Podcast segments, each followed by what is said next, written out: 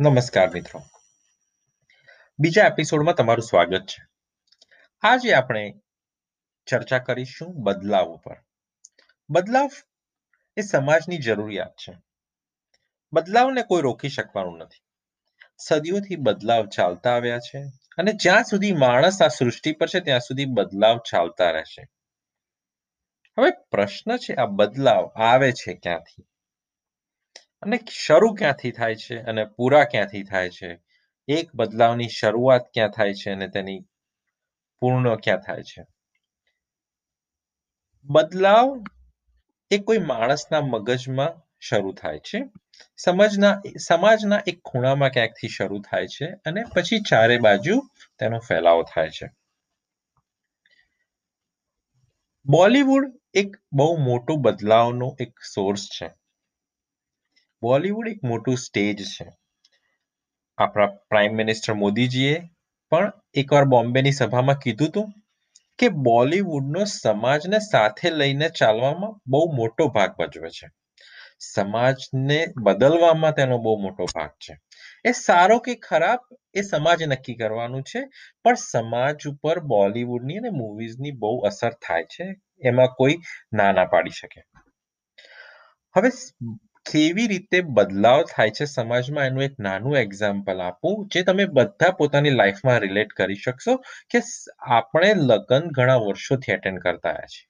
પરંતુ લગ્નમાં ફેમિલી મેમ્બર્સે નાચવાની ડાન્સ કરવાની સિસ્ટમ મારા ધ્યાન પ્રમાણે હમ આપ કે હે કોન મૂવીથી શરૂ થઈ છે. અને સિરીઝ ઓફ એવી બીજી મૂવીઝમાં એવા સોંગ્સ આવ્યા હશે ને એનાથી સ્ટાર્ટ થઈ છે અને ટ્રેન્ડ સ્ટાર્ટ થયો છે. અને એ ટ્રેન્ડ સમાજે પકડી પાડ્યો છે. આવા ઘણા દ્રષ્ટાંતો મૂવીઝે આપણને આપ્યા છે. જેમ કે સ્વદેશ મૂવી છે. સ્વદેશ મૂવી જોયા પછી ઘણા વિદેશમાં રહેતા આપણા ઇન્ડિયન્સે પાછા ઇન્ડિયા જવાનો વિચાર કર્યો હશે અને ઘણા ગયા પણ હશે. તો આ બધા વિચારો અને જે બદલાવ જે માણસમાં થાય છે, એ મૂવીઝની આપણા મગજ ઉપર બહુ મોટી અસર થાય છે. આજે હું તમને મારા લાઈફનું એક એક બનાવ બની ગયો હતો મારી લાઈફમાં આજથી વીસેક વર્ષ પહેલા, તે આજે શેર કરવા માંગુ છું. વાત હતી બે હજાર બે ની અને હું હતો, મારે ભણવા જવાનું હતું મેંગ્લોર, ફિઝિયોથેરાપીનું. અને અમદાવાદથી સોળસો કિલોમીટર દૂર આવ્યું છે આ એક સિટી એક કોલેજ ટાઉન છે. બહુ જ સરસ કર્ણાટકનું એક કોલેજ ટાઉન છે. બહુ જ બધા સ્ટુડન્ટ્સ હોય છે. અને નસીબ જો કે ક્લાસમાં બધા ગુજરાતીઓ હતા. અને ત્યાં જઈને ખબર પડી કે અમારા સિનિયરો પણ ગુજરાતી હતા.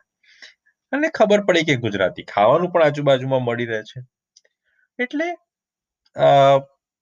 સોળસો કિલોમીટર દૂર કર્ણાટકમાં ભાષા અને ખાવાનું લોકલ કોઈ સાંધા જ ના જડે. એ લોકો આપણું ગુજરાતી ના સમજે અને આપણે કન્નડ ના સમજે.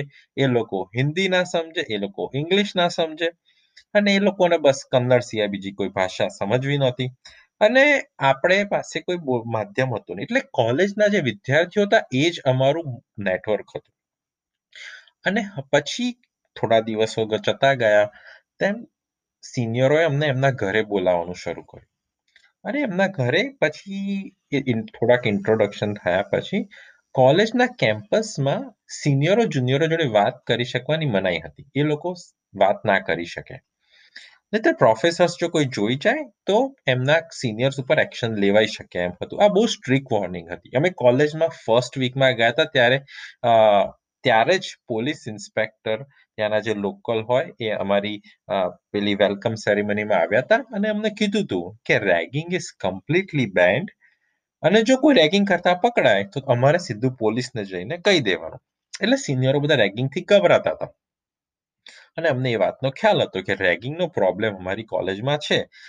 અમે મેંગ્લોર ગાયે પહેલની અમને ખબર હતી. પણ આટલા બધા ગુજરાતીઓ હતા એટલે અમને એમ કે નોન ગુજરાતીઓ કદાચ રેગિંગ કરતા હશે. આપણને આપણા ગુજરાતીઓ શું આપણું રેગિંગ કરે? હવે વસ્તુ એવી થઈ કે એ વસ્તુ ખોટી પડી. સિનિયરો એમના ઘરે અમને બોલાવતા હતા અને અમને હેરાન કરતા હતા. એ હેરાન કરતા હતા એના એના હું તમને થોડાક દ્રષ્ટાંત આપીશ. પણ એ એમને મેન્ટલ ટોર્ચર કરતા હતા એમના ઘરે પછી એમના ઘરે એમને ખવડાવે. કેમ કે ભૂખ્યા તો રાખી ના શકે. આઠ વાગે હોસ્ટેલની મેસ જતી રહે. ક્યાં કિચન બંધ થઈ જાય અને એ લોકો અમને સાડા આઠ પોણા નવ સુધી એમના ઘરે રાખે સિનિયરો અને પછી અમને ઘરે ઉતારી જાય કે પછી નવ વાગે અમે હોસ્ટેલ પહોંચી જઈએ, એની જવાબદારી લઈ લે ગમે તે રીતે. હવે આ વસ્તુ શરૂઆતમાં એક કે બે વાર થઈ ત્યાં સુધી વાંધો નહોતો. ચલો સિનિયરોની આપણે ક્લોઝ આવીશું અને સારી એમની નોટ્સ મળશે.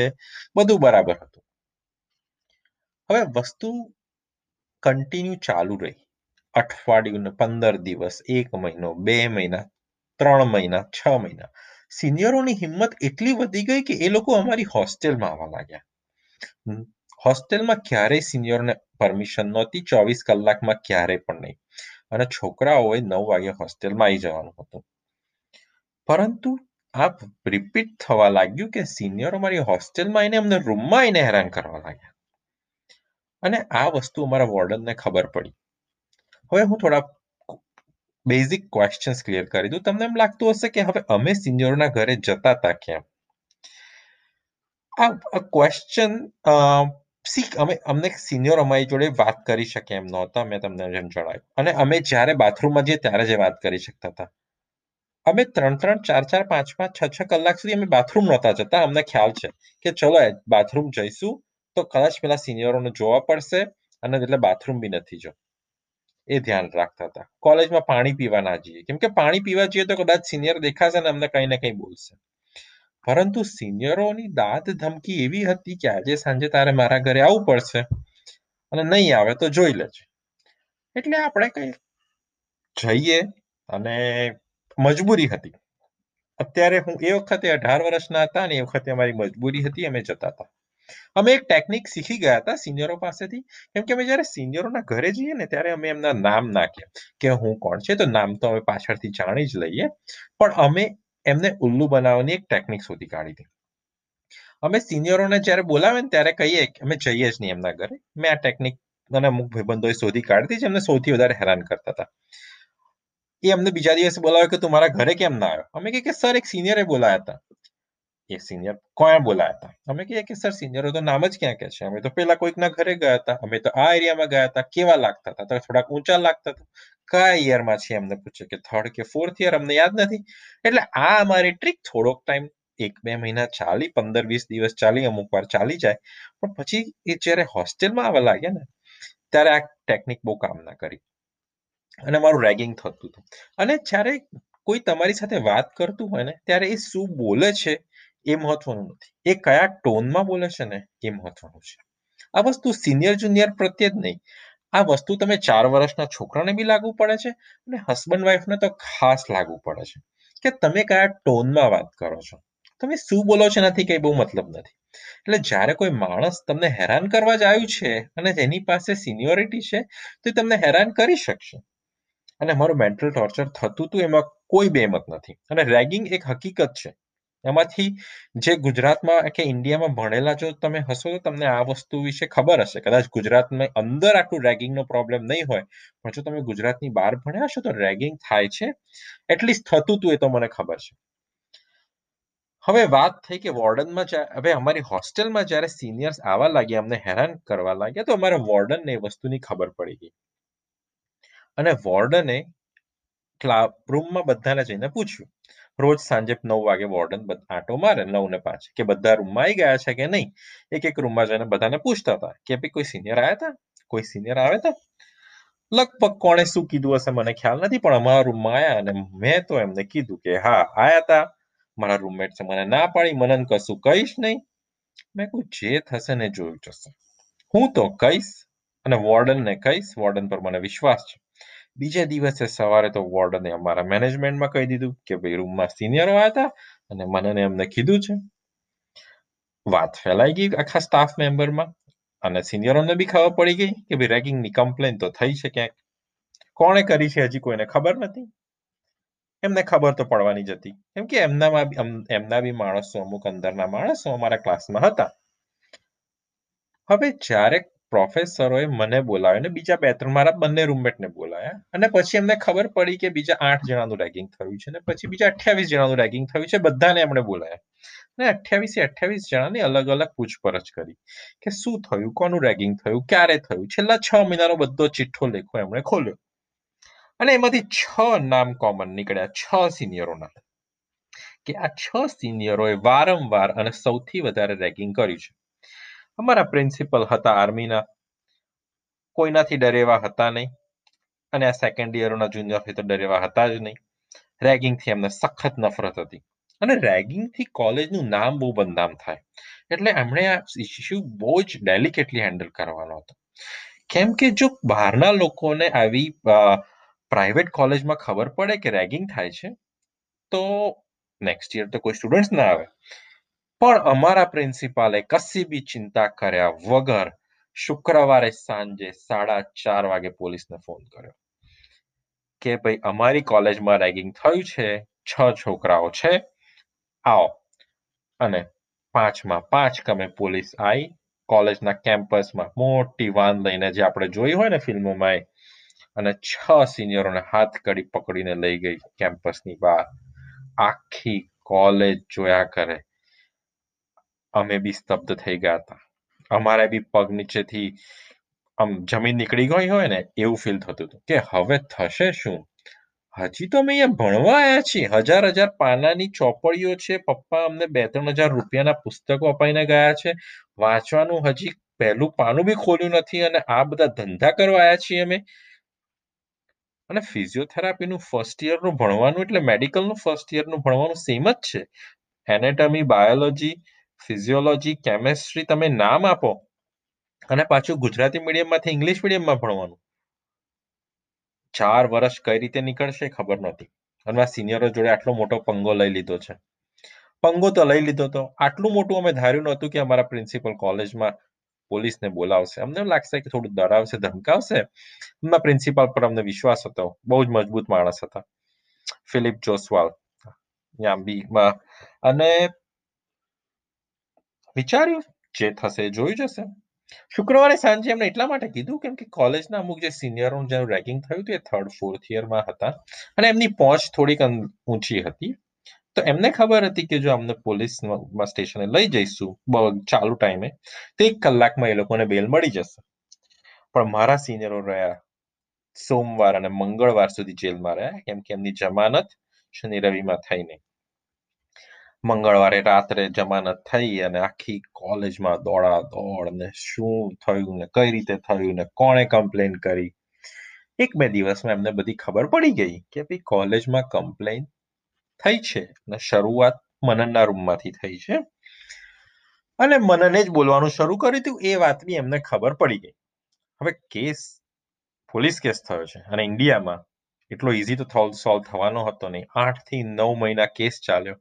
એટલે આઠથી નવ મહિના તે લોકોએ મારી સાથે શાંતિથી વર્તન કરવું જરૂરી હતું. કેમ કે જો એ લોકો મારી જોડે વર્તન ના કરે અને જો કોર્ટમાં અમે કહી દઈએ કે હા ભાઈ અમારું રેગિંગ થયું હતું અને બહુ જ હેરાન કર્યા છે, તો એ લોકો લાંબા ટાઈમ માટે જેલમાં જઈ શકે એમ હતા. એમની ઈચ્છા એવી હતી અને અમારી બી ઈચ્છા એવી હતી કે હવે આપણે આટલું બધું થઈ ગયું છે તો આપણે સમજૂતી કરી લઈશું છ આઠ મહિના પછી. અમે દર મહિને કોર્ટમાં જવું પડતું હતું. બહુ અઘરો સમય હતો. અને હજી તો અઘરા સમયની શરૂઆત સિનિયરોએ મારા માટે કરી હતી. સિનિયરોને ખબર પડી ગઈ હતી કે મેં રેગિંગની કમ્પ્લેન કરી છે એટલે મને એકલો પાડવાનો પૂરેપૂરો પ્રયત્ન કર્યો હતો. એક વર્ષ પછી અમારે કોલેજની હોસ્ટેલ છોડવાની હતી. તો સિનિયરોએ મારા ક્લાસના બધા છોકરાઓને કહી દીધું હતું કે મનનની સાથે તમે રૂમમાં રહેતા નહીં, મનનની સાથે રહેતા નહીં. બરાબર છે, ખબર પડી ગઈ હતી મને કે કોઈ ક્લાસમેટ મારા સારામાં સારા ફ્રેન્ડ્સ આવું રિસ્ક તો ના લે કે સિનિયરોએ આટલા ધમકાયા હોય કે મનનની સાથે રહેતા નહીં. એટલે પછી દરેકે પોતપોતાની રીતે ગ્રુપ બનાવી દીધા હતા. મેં બી મારું નેટવર્ક સિનિયરોમાં બનાવ્યું હતું. દુશ્મન કા દુશ્મન દોસ્ત. તો મેં બી મારા, એમના દુશ્મનોને મારા દોસ્ત બનાવી દીધા હતા અને એમના ફ્રેન્ડ સાથે. બહુ જ સારા માણસો હતા અને એ સાથે સાત મારા જે સિનિયર્સ હતા, એમને હું ક્યારેક હજી બી કોલ કરું છું. એમણે બહુ જ મારો સપોર્ટ કર્યો અને મારી ફર્સ્ટ યર આખી એક્ઝામ પાસ કરવામાં ચારે ચાર વર્ષ પાસ કરવામાં એમનો બહુ મોટો ફાળો હતો.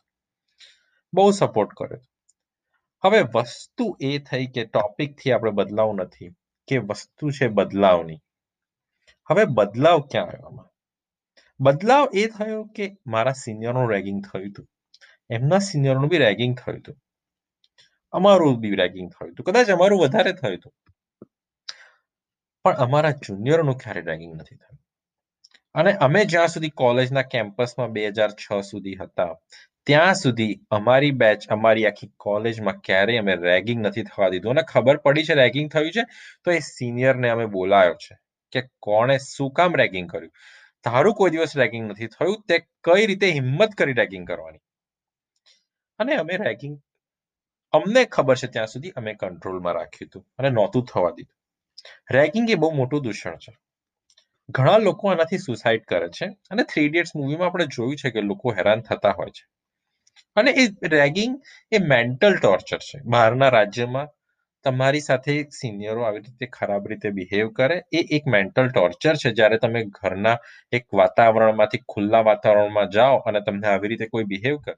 એ જેણે અનુભવ કર્યો હોય એને જ ખબર પડે કે એ કઈ રીતનું તમારું માનસ હોય છે એ વખતે. પણ ભગવાને એ વખતે શક્તિ આપી અને એ વોર્ડનને કહેવાની મને શક્તિ આપી. અને એ વસ્તુ બહાર આવી અને આ પોલીસ કેસ થયો મોટો. કર્ણાટકના બધા ન્યૂઝપેપરમાં મારું નામ હતું કે ભી આ છ જણાનું અમારા કોલેજનું નામ હતું.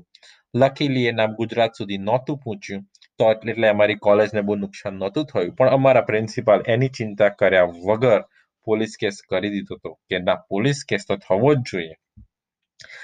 હવે તમે નક્કી કરો કે આ બદલાવ થયો કહેવાય કે ના કહેવાય. મારા માન્યા પ્રમાણે આ મેં એક બદલાવ કર્યો તો સમાજમાં, મારી કોલેજમાં, કે ભાઈ મેં, મારી કોલેજમાં તે દિવસ પછી ક્યારેય કોઈનું રેગિંગ થયું નથી. હું એકલો આની આની બધો શ્રેય લેવા નથી માંગતો, કેમ કે મારી સાથે બીજા છ જુનિયર બી હતા, મારી બેચના હતા, જેમણે મારો સપોર્ટ કર્યો હતો અને જે પોતે ઓલ્સો કમ્પ્લેનમાં હતા એટલે અમે સંયુક્ત રીતે છ જણાએ કમ્પ્લેન કરી હતી અને છ સિનિયરો સામે હતા. અને છેલ્લે એન્ડ ઓફ ધ ડે બદલાવ રૂપે શ્રીનિવાસ કોલેજમાં ક્યારે રેગિંગ નહોતું થયું. મિત્રો, તમે ક્યારે કોઈ બદલાવમાં ભાગ લીધો છે? તમે કોઈ બદલાવ કર્યો છે? મેસેજ કરો મને લંડનના નંબર ઉપર zero seven three nine four six six five two six zero તમારી વાત તમારી સાથે વાત કરવી છે મારે અને તમારી વાત દુનિયા સુધી લાવી છે તમારી લાઈફમાં એવો કોઈ ઇન્સિડન્ટ થયો હોય કે તમારે લોકોને જણાવવો હોય કે તમે કોઈક બદલાવ કર્યો છે તમારા લીધે કોઈ સારો બદલાવ થયો હોય સમાજમાં તો હું લોકોને જણાવીએ અને thank you so much for listening રજા લઉં છું